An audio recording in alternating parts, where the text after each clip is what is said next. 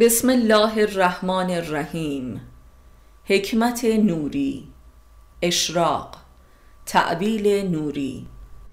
مؤلف استاد علی اکبر خانجانی. فصل اول، حکمت نوری، اشراق. بسم الله نور. ایگرگ مساویه مثبت و منفی ریشه ایکسوم ایکس. یک. در قرآن می‌خوانیم که خداوند نور زمین و آسمان هاست و نورش به مانند چراغی است که با روغن زیتونی برافروخته می شود که نه شرقی است و نه غربی، و این چراغ به واسطه این روغن به خودی خود و بدون هیچ آتشی در درون خود برافروخته می شود و نوری بر نور است و بدین وسیله خداوند هر که را بخواهد هدایت می کند. دو. می‌دانیم که همه کرات آسمانی دارای نور هستند و نور برمیتابند. به واسطه علوم جدید هم اثبات و مشاهده شده است که همه ذرات بنیادین تشکیل دهنده ماده هم مشعشع میباشند و حتی اجرام معمولی مثل سنگ و بدن حیوانات و انسان و گیاهان هم دارای حاله نوری هستند که با عکس برداری ویژه‌ای دیده شده‌اند. پس هیچ چیزی نیست که نورانی نباشد. سه. و علاوه بر این، امروزه در فیزیک مدرن به اثبات رسیده است که همه عالم ماده از انواع انرژی ها تشکیل شده و انرژی ازلی که مبدأ و معاد همه انرژی هاست نور می باشد. پس جهان هستی از نور است. پس بیهوده نیست که هر چیزی منور است. چهار. همه انواع و درجات حواس و ادراکات بشری نیز از جنس نور است در درجات. نور بینایی، نور شنوایی، نور لامسه، نور علم، نور ایمان، نور محبت و غیره. درست است که شنوایی به واسطه اصوات است، ولی همانطور که گفتیم اصوات و امواج هم ماهیتاً از نورند. پس معرفت آدمی هم از نور است، ولی نوری باطنی و لطیفتر و روحانی. این همان نور علا نور، یعنی نوری بر نور در آیه مذکور است که عالم هدایت است. در واقع باید انواع ادراکات باطنی بشر را نور نور دانست و یا نوری که از نور زمین و آسمان ها در وجود انسان ساطع می شود که نوری پالایش شده در وجود انسان است. نوری که روح انسان درک و مشاهده می کند و چشم و گوش و هوش دل را زنده می کند و به واسطه آن صورتی برتر از صور زمینی و آسمانی را می بیند و آن جمال غیبی جهان هستی است که غایتش جمال پروردگار است، یعنی جمال نور و جمال نور. پنج. این نور معرفت که موجب هدایت است، یعنی نوری بر نور، نور و معرفتی اکتسابی و حصولی نیست، بلکه ذاتی و لدنی و حضوری است که نه شرقی است و نه غربی، بلکه خود به خود از وجود انسان متجلی و منور می شود بدون اینکه کسی آن را روشن کرده باشد. این همان نور ولایت الهی است، نور عشق. شش. پس معرفت و حکمت و کلن فهم نور علا نور کاملترین ادراک انسان است، زیرا ادراک جمالی است، یعنی این نور همان نور جمال پروردگار است که دریافت می شود و لذا موجب هدایت انسان به سوی اوست. هفت. حاملان این معرفت نوری و جمالی نیز خود نوری از جنس نور علا نور را دارایند که از وجودشان ساطع می شود که اهلش آن را به چشم سر هم گاه می بیند و این همان نوری است که به صورت حاله ماه بر دور سر مردان حق دیده شده است. این نور نیز هدایت کننده مردم عامی به طریقی دیگر است. هشت. این حکمت اشراق است که نخستین کسی که بر روی زمین آن را دارا بود حضرت زرتشت علیه السلام بود که حامل نور علا نور نیز بود و به همین دلیل او را زرتشت نامیدند که به معنای تشت زرد است که بر بالای سرش دیده میشد. نه. انگشت شماری از مردان حق در تاریخ حاملان این نور بودند و برخی فقط عاملان این نور بودند و برخی هم فقط عالمان این نور و عده بسیار اندکی هم هر سه بودند، مثل زرتشت علیه السلام و محمد صلی الله و علی علیه السلام و مسیح علیه السلام و غیره. ده، افلاطون را که برخی همچون شیخ سهروردی شهید بانی این حکمت می‌دانند، فقط یکی از عالمان این نور بوده است و نه بانیان آن. یازده، اصطلاح هیکل نوری در حکمت اشراق نیز مربوط به حاملان این نور است. دوازده، حکیمانی چون مانی و مزدک و علی علیه السلام و حسن صباح و حلاج از جمله عاملان این نور علا نور هستند. سیزده، همه امامان ما حامل و عامل و عالم این نور بودند. چهارده، کسانی چون افلاطون و فلوطین و ابن سینا و سهروردی و مولوی از عالمان نور علا نور بودند. پانزده، کسانی چون شمس تبریزی و بایزید بسطامی از حاملان این نورند. شانزده، آلبرت اینشتین بانی نظریه نسبیت و کاشف مجذور نور در فیزیک و ریاضی را نیز بایستی از عالمان این نور دانست که به روشی جدید به این علم رسیده است. طبق این نظریه هر جرمی که به سرعت مجذور نور برسد تبدیل به نور شده و عالمگیر می شود و حضور و وجودی جهانی و ابدی می یابد. این بیان ریاضیاتی از نور علا نور است. هفده، این همان نور هدایت است که سالکان سیر الله را به دیدار جمال خداوند می رساند که همان جمال این نور است و منشأ این نور. هجده، دریافت مدرسه‌ای و با واسطه این علم اگر به همراه سیر و سلوک عرفانی نباشد به غایت گمراه کننده می باشد.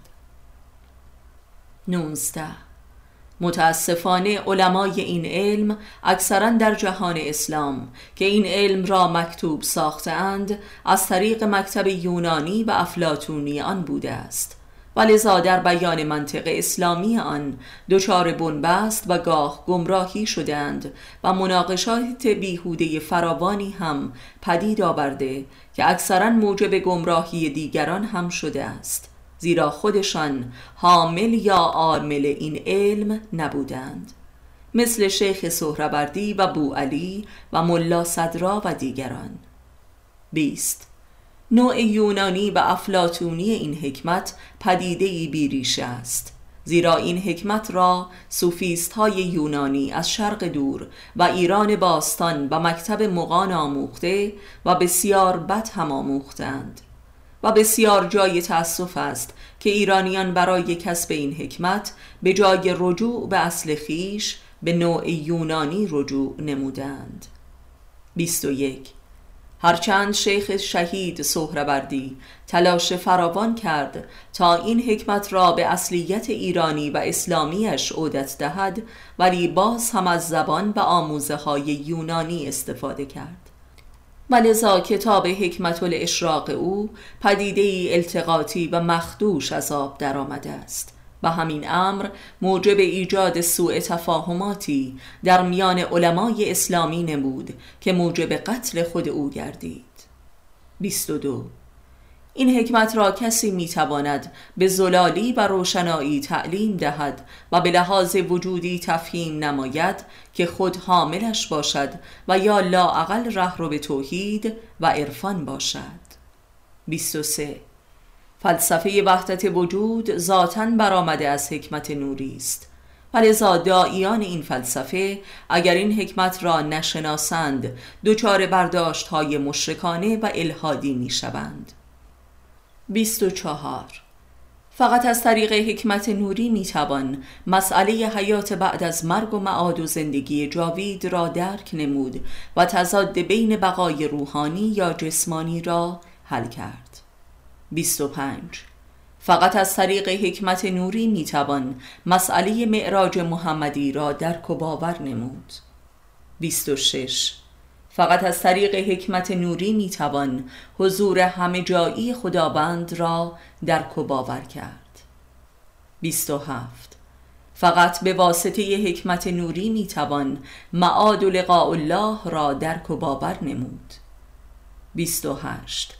حکمت نوری در عین حال عمیق‌ترین و جامع‌ترین و لطیف‌ترین و ساده‌ترین فهم از دین و معارف دینی را ممکن می‌کند. بیست و نه.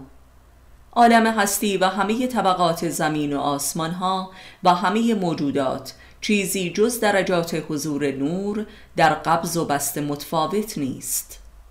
سی. از میان همه اسمای الهی نور تنها نام وجودی خداوند است و ما بقیه اسما جملگی صفات هستند. سی و یک. بنابراین حکمت نوری یا فلسفه اشراق در هیچ مذهبی مثل اسلام و قرآن دارای اساسی محکم و آشکار نیست، زیرا فقط در قرآن است که نور نام خداست. سی و دو. بنابراین فلسفه وجود و مسئله وجود در فلسفه که محور و اساس همه فلسفه هاست جز در حکمت نوری قابل بیانی جهانی و توحیدی و سیستماتیک نیست. سی و سه. آدمی به میزانی که به این نور در ذات خود نزدیک می شود به خدا نزدیک می شود و خدا را در خود می یابد و توحید جزی نیست و کل سیر الالله. سی و چهار. پس در واقع آنچه که رشد معنوی و دینی و عرفانی نامیده می شود چیزی جز انشراح و انبساط وجود نیست در درجات. سی و پنج. همانطور که در روایات معراج می‌خوانیم، معراج پیامبر اسلام سفری تماما نوری بوده است. در واقع واقعه معراج چیزی جز واقعه نوری شدن وجود پیامبر نیست، زیرا فقط نور می‌تواند در نور سفر کند و جمال نور را ببیند. سی و شش. محمد صلی الله نوری ترین انسان تاریخ است. او اولین هیکل نوری در تاریخ بشر است. سی و هفت.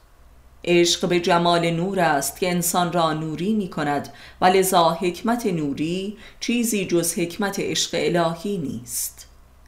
سی و هشت. شعاعی از این نور در صور بشری منجر به عشق می شود که در جنس مخالف موجب عشق جنسی است که در صورت حفظ عفت و دوری از بسال جسمانی است که این عشق تبدیل به عشق الهی می شود و نهایتاً به دیدار با جمال نور می انجامد.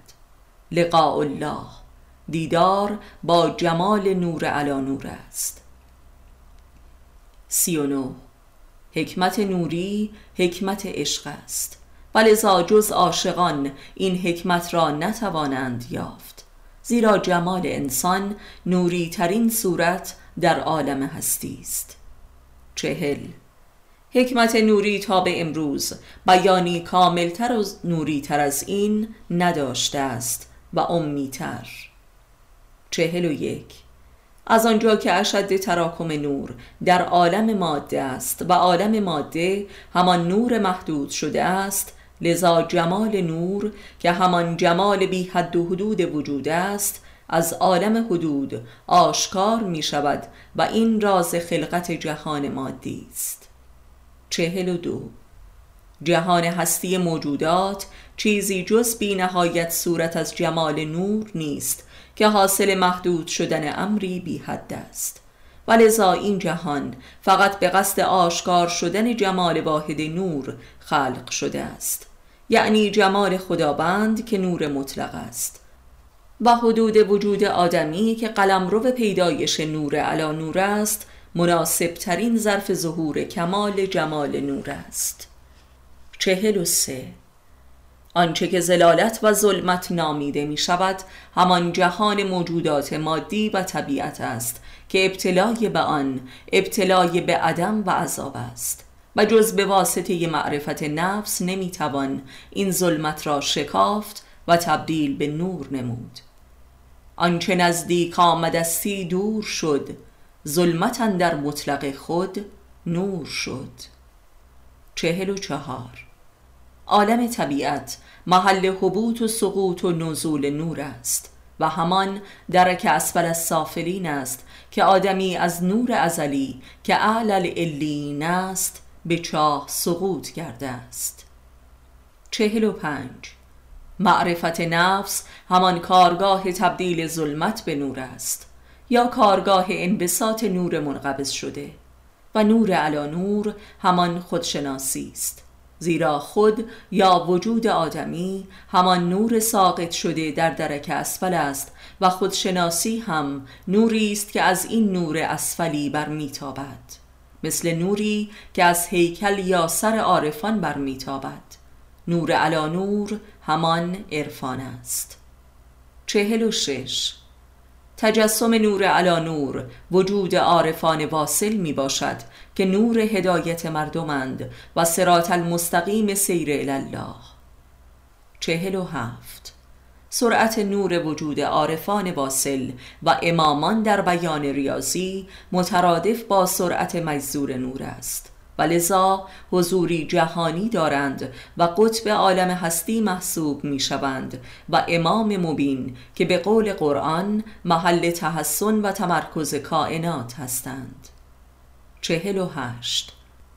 سرعت سفر محمد صلی الله در معراجش بایستی به مجذور نور یعنی سیتو بوده باشد تا از اقطار هستی عبور کرده و همه آسمان ها را در نوردیده باشد.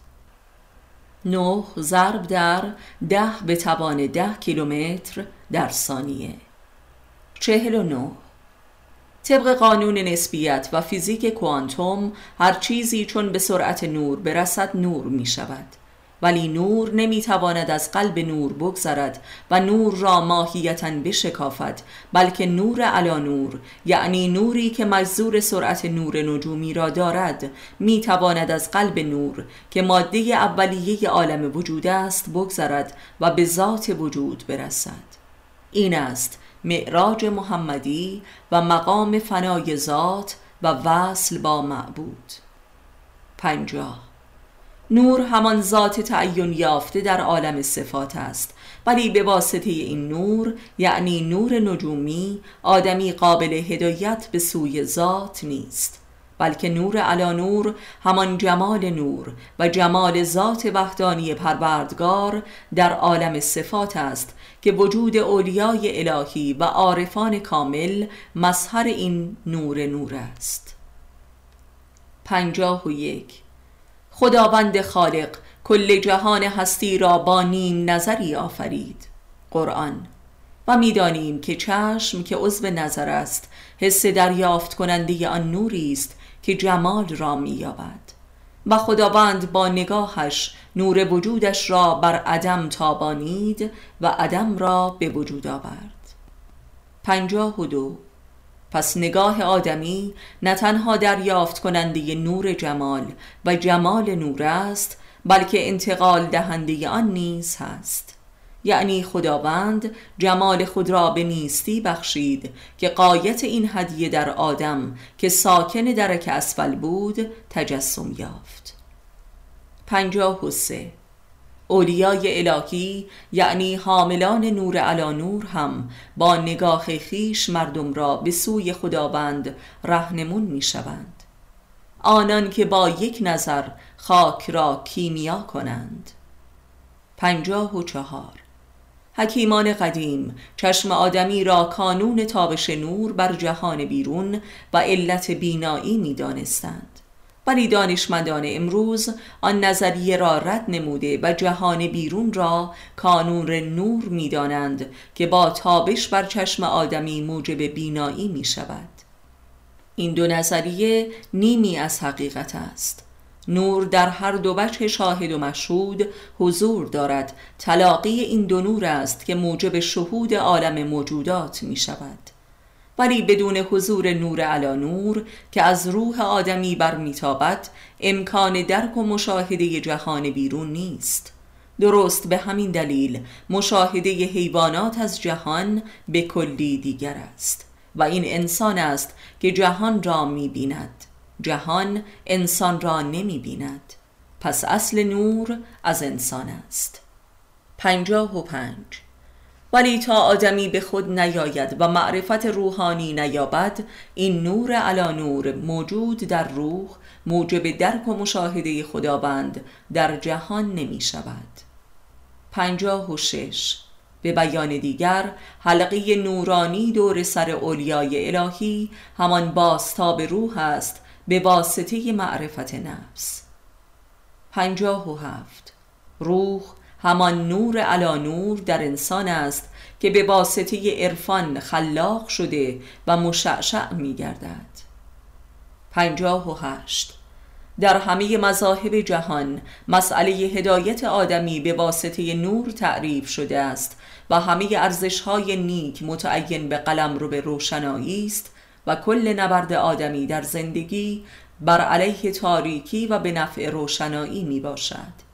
ولی فقط در عرفان اسلامی است که راهیان نور را سالکان وادی ظلمت می نامند و اصل نور را در تاریکی جستجو می کنند. همانطور که نور معرفت در تأملات و عبادات شبانه به یاری انسان می آید و همه تجلیات جمال حق هم در غایت تاریکی شب یعنی نزدیکی سحر رخ می نماید که تاریکی به اشد رسیده است. عرفان و شب زنده‌داری رابطه‌ای مستقیم دارد و خداوند هم در قرآن می‌فرماید که در شبها کلام خدا در قلوب مؤمنان قوی تر است. پنجاه و نه. آیا هرگز متوجه روشنایی و نور ویژه‌ای در تماشای ظلمت شب که حتی ماه و ستاره‌ای هم نیست شده اید؟ این همان نوری است که به یاری شب زنده‌داران می‌آید. نور علی نور. شصت. فیزیک نور جدیداً متوجه سیاهی خاصی در بطن روشنایی روز در ساختار هوا شده است و آن را درک نمی کند. شصت و یک. باید بدانیم که جهان قبل از خلقت جهانی غرق در ظلمت مطلق است به لحاظ توضیح محسوس و علمی بشر از معنای عدم یا خلأ مطلق. این ظلمت مطلق در حقیقت همان حضور و وجود ازلی خداوند قبل از خلقت بشر است. شصت و دو. این است که سالکان وادی حق را سالکان وادی فنا هم نامیدند که منظور همان ظلمت است. اینان در جستجوی نور علی نور در قلب ظلمت مطلق هستند. شصت و سه. جهان هستی بعد از خلقت و عالم موجودات همان تجسم عدم و ظلمت است و بیهوده نیست که برخی حکیمان قدیم همچون فلوطین جهان طبیعت را صورت عدم می دانستند که حجاب روی وجود است. شصت و چهار. در حقیقت آنچه را که آدمی نیستی می پندارد همان حضور خداست و لذا از آن می هراسد. این همان ادراک وارونه و ظلمانی بشر از وجود است، یعنی جای وجود و عدم در ذهن بشر جاهل به لحاظ مفهوم کاملا معکوس است و لذا همه ارزش‌های بشر وارونه و گمراه کننده است و لذا در جستجوی بهشت سعادت به دوزخ شقاوت می‌رسد. این است که آدمی برای رسیدن به حقیقت و سعادت ابدی کافی است که برخلاف ادراک محسوس خود گام بردارد و ضد خود باشد تا به خدا برسد. شصت و پنج. امام هدایت کسی است که تو را درست برخلاف اراده و ادراک محسوست یاری می دهد. شصت و شش. آفتاب پرستی یکی از کهن‌ترین مذاهب بشری در شرق دور و بابل و مصر کهن بوده است و این خدا یعنی آفتاب همواره موجب کفر و طغیان و جنون و جنایت بوده است، ولی در این حال بر حقیقتی وارونه استوار است. شصت و هفت. آن روشنایی که موجب هدایت می باشد از جنس روشنایی خورشید نیست، بلکه روشنایی ماه است و این است که در قرآن تشعشع آفتاب ضیاء نامیده می شود و روشنایی ماه است که نور خوانده شده است. شصت و هشت. ارجحیت نور ماه بر ضیاء آفتاب در امر هدایت عین ارجحیت اطاعت از امام نسبت به خود خداوند است، زیرا نور ماه از آفتاب است، همانطور که امام خلیفه خداست. شصت و نه. این ارجحیت دیالکتیکی را خود خداوند هم در قرآن درج نموده است: ای مؤمنان، آیا می پندارید که اطاعت از خود خداوند حق‌تر است یا اطاعت از یک انسانی که خداوند هدایتش کرده است؟ هفتاد. این دیالکتیک را می توان چنین بیان کرد که آیا آفتاب برتر است یا ماه؟ هفتاد و یک. نور ماه تجسم ناسوتی نور علی نور است و لذا ماه در عرفان اسلامی مظهر و آینه دیدار با جمال نور علی نور است. این است که امام صادق می‌فرماید شیعیان ما قمری زندگی می‌کنند. هفتاد و دو. مسئله ماه‌پرستی در ادبیات عرفانی نیز دال بر همین حقیقت است. روشنایی نهفته در تاریکی شب، حتی شب بدون ماه، از جنس نور ماه است و لذا آنگاه که ماه در مقابل خورشید می ایستد، یعنی کسوف، بهترین شرایط نجومی برای دیدار جمال نور و نور جمالی برای عارفان عهد شهود است. هفتاد و سه. حاله نورانی دور سر اولیای الهی هم از جنس نور ماه است. این امر از جمله اسرار حکمت اشراق می باشد: مشاهده جمال خورشید در ماه، مشاهده جمال خالق در مخلوق، مشاهده جمال نور در دل ظلمت. هفتاد و چهار. ولذا منطق حاکم بر حکمت اشراق یک منطق نه تنها غیر علیتی بلکه ضد علیتی است. این همان نبرد فلسفه مشاع و فلسفه اشراق است، زیرا فلسفه مشاع بر منطق علیت استوار است و منطق اشراق هم منطق عشق و محبت الهی، منطقی که مخلوق را برتر از خالق می‌یابد و این منطق بشری نیست بلکه منطق خداوند است که انسان را بر جای خود نهاده است و نور خود را به او بخشیده است و خود بر عرش فنا و ظلمت مستقر شده است. هفتاد و پنج. این همان منطقی است که در طول تاریخ به واسطه منطق علیتی یعنی ارسطویی محاکمه و مقتول شده است. این منطق امامت است که منطق حاکم بر عرفان اسلامی می باشد و کسی که عشق را درک نکرده قادر به درک این منطق ضد منطق نیست. این نبرد منطق عالم و عارف است، فقیه و عاشق. هفتاد و شش. این فرق منطق استقرایی و منطق استعلایی است که به غلط منسوب به افلاطون است. هفتاد و هفت.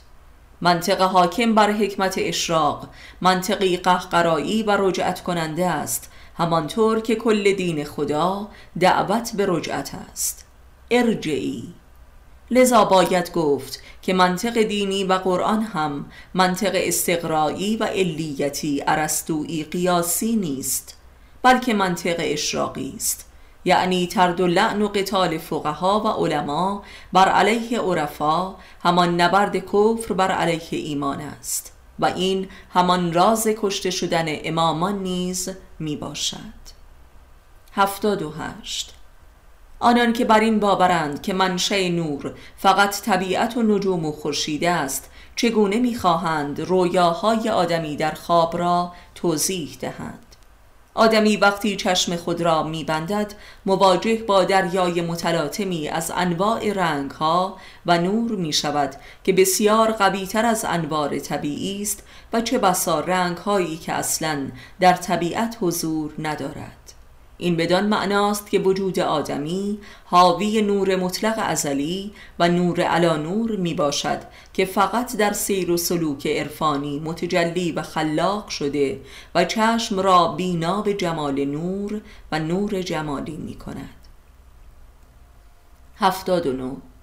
در ذات آدمی خورشیدی مستقر است که خورشید منظومه شمسی و بلکه خورشیدهای بسیار بزرگتر در کهکشانها در قبال آن چون شمعی سوسو میزنند و بلکه مظهر تاریکی تلقی میشوند.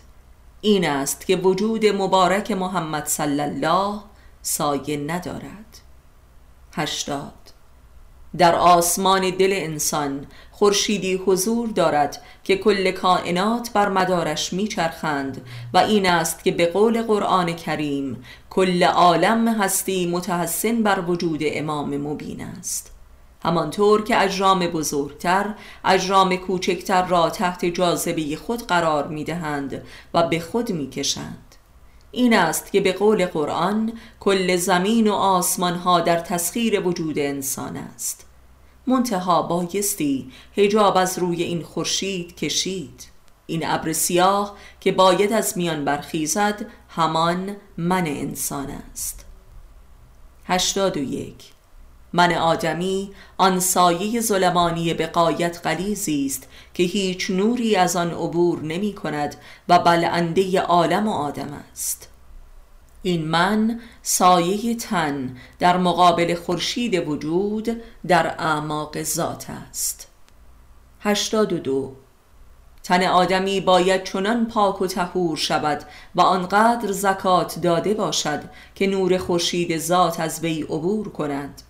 نوری که از آن سوی تن برمیتابد همان نور علانور است. نور امامت و هدایت است، مثل نور ماه که از خورشید است. آیا ارزش انسانی این نور ماه برتر است یا آن خورشید؟ هشتاد و سه. گاه سخن از حکیم یا عارفی که به ما میرسد اعماق جانمان منقلب و منور می شود بی آنکه در ذهن و حافظه ما هیچ رد پایی بر جای گذاشته باشد و بلکه به ناگاه ذهن خود را خراباتی می یابیم که بی هیچ کلنگی ویران گشته است. این نور حکمت است که دارای منطق ضد علیتی و قهقرایی است که علیت را در سرما می شکند. این نور هدایت نهفته در کلام حکمت است که ظلمت علیت را در ذهن ما می شکافد و شب شکن است. هشتاد و چهار. ظلمت من باید خدمت هیکل نوری کند تا در قلب تاریکش رخنه‌ای رخ نماید. این همان خدمت درویش است در فرهنگ عرفانی ما که از هزار چله نشینی برتر و مؤثرتر است که چله بی پیر دیو می پرورد و دشمن نور. هشتاد و پنج. مدرسه اشراق سایه وجود حکیم است و خدمت این سایه یعنی تن او نمودن بلا غیر. هشتاد و شش. تن حکیم اشراقی سایه نور علی نور در عالم خاک است و لذا این سایه بس بیمار و اندوه بار است. این درد و اندوه تن حکیم است که مرید حکمت را از ظلمت من پاک می سازد. هشتاد و هفت. و بیهوده نیست که امام زمان مهدی علیه السلام می فرماید دردی که ایوب داشت نیمی از درد من نیست و اندوه مسیح علیه السلام نیمی از اندوه من نیست. حقیقت این است که حامل نور علی نور حامل کل درد و اندوه همه حاملان نور در گذشته تاریخ است.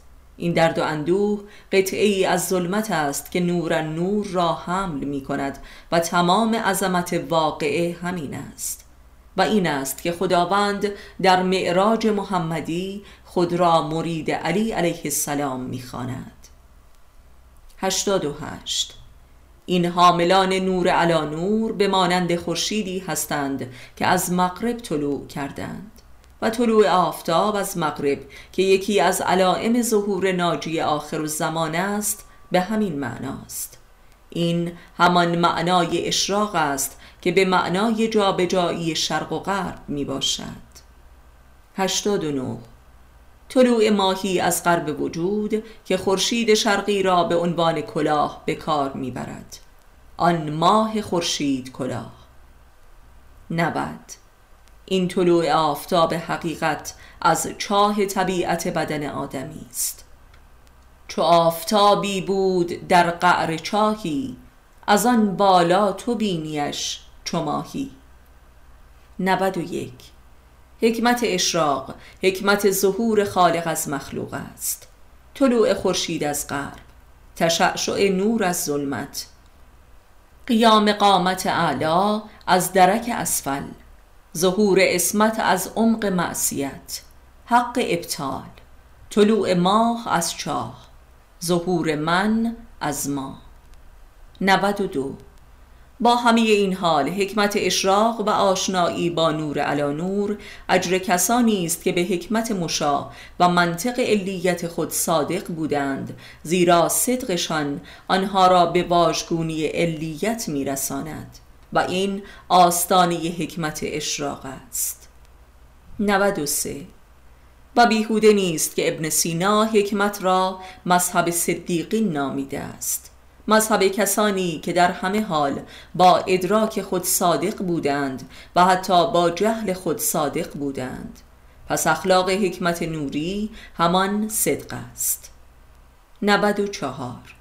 از منظر حکمت نوری ایمان به معنای باور به عقل ضد علیتی است و از آنجا که ذهن غریزتاً علیتی است، پس ایمان در ذهن ممکن نمی شود و بلکه امری قلبی است، یعنی فقط در تجربه عاشقانه است که ایمان رخ می دهد، زیرا عشق تنها تجربه ضد علیتی بشر در عالم خاک است. نود و پنج. حکمت اشراق در قلمرو به اخلاق همان عشق است و البته عشق ایثاری و نه عشق تصرفی. نود و شش. عشق تصرفی عشق علیتی است و لذا حامی فلسفه مشاع ارسطویی است که فلسفه جهانخواری است. نود و هفت. حکمت نوری حکمت زندگی عاشقان ایثاری تا سرحد عشق به خود براندازی و فناست و لذا حاملان و عاملان حکمت نوری در چشم مشاعیون دیوانه اند. نود و هشت. حکمت نوری حکمت عشاق معرفت است، یعنی عشاق نور. اینان با نور قمار عشق میبازند و در این باختن است که به سوی جمال نور در حرکت هستند. نود و نه. حکمت فلسفه یونانی نیست و بلکه نابترین فلسفه یونانی که فلسفه افلاطونی است، حد اکثر درباره حکمت است و اخبار آن و نه آثار آن. صد. خروج از ظلمات و ورود به عرصه نور همان واقعه عشق است. پس حکمت نوری تماما حکمت عشق است و آنکه در عشق مجازی حتی در جفای یار نیز باز در حین عفت و عصمت وفا کند، لایق عشق نوری می شود که عشق الهی است و از شعاع جمال معشوق مجازی ره جمال حقیقی را می یابد. صد و یک. مولای رومی و حافظ شیرازی دو حکیم از شهر حکمت نوری و جمالی هستند. حکمت اشراق حکمت جمال است. صد و دو. اگر عامه مردم کافر و اهل ظلمت همواره از حامیان حکیمان نوری بودند، بدان دلیل است که این حکیمان در ظلمت به جستجوی نورند و جمال نور را در ظلمت طبیعت یافتند. صد و سه. حکمت نوری مذهب جمال پرستی است و لذا در نزد جاهلان و مشرکان متهم به بت پرستی بودند و گاه به دست همانها کشته شدند. پروردگارا، اگر آن رازی را که در ما نهاده‌ای بر مردم عیان کنیم، ما را به جرم بت پرستی سنگسار می کنند. امام سجاد علیه السلام. صد و چهار. تنها مذهبی که از بطن حکمت نوری در تاریخ رخ نموده است مذهب امامیه است. صد و پنج. حکمت اشراق حکمت وجود امام است. صد و شش. نخستین معلمین و مربیان حکمت نوری در میان بشری زنان بودند، یعنی معشوقه های کافرکیش، و از هر صدها هزار قربانی این کیش کفر یکی برخاسته و از ظلمت فراق راه نور یافته است. راه شیخ سنانی. صد و هفت. عشق یعنی دیدن نور در ظلمت یا دیدن جمال حق در ابلیس، و این کل موضوع حکمت اشراق است و این است که حکیم نوری را مرید و خدمتگزار خصم می سازد. صد و هشت. حکمت اشراق راز یافتن درمان در درد است و وصال در فراق و وجود در عدم و نور در ظلمت، و این است که به ناگاهان چراغ خاموش وجود آدمی بی آنکه کسی آن را برافروزد به خودی خود مشتعل می شود و نور علا نور آشکار می گردد و همچون درخت زیتون در طور سینا در مقابل موسی مشتعل شده و به سخن می آید که ای موسی منم پروردگار تو، همانی که هستم و هستم چون هستم. و با دیدن این نور یک فرعون پیامبر می شود و خصم فرعون، و چوب دست او اژدها می گردد. در اینجا هیچ چیز آن چیزی نیست که تا لحظه ای قبل بود، زیرا آن چیزی که همان است که هست آشکار شده است. صد و نه. و آنگاه موسی جسور شد تا آن حد که گفت پس ببینمت، و شنید که نمی توانی. خداوند آشکار شد ولی موسی ندید و بلکه غش کرد و مرد. می دانید چرا؟ زیرا موسی حامل نور علا نور نبود، او عامل نور بود ولی حاملش نبود، ولی لذا فرستاده شد به شاگردی در نزد خضر، یعنی کسی که حامل نور بود ولی لذا می دید اژدها بودن عصا را و منور بودن درخت را و بیمار بودن آدمهای سالم را. و قرار شد که موسی هم با خضر همراه و همکار شود تا ببیند آنچه را که خضر می‌بیند تا چشمش منور شود، ولی موسی تا به دیدن نداشت، زیرا نمی‌خواست که نور را در ظلمت ببیند. او فقط نور از خورشید می‌دید. او خورشید شناس هم نبود وگرنه ماه را می‌شناخت.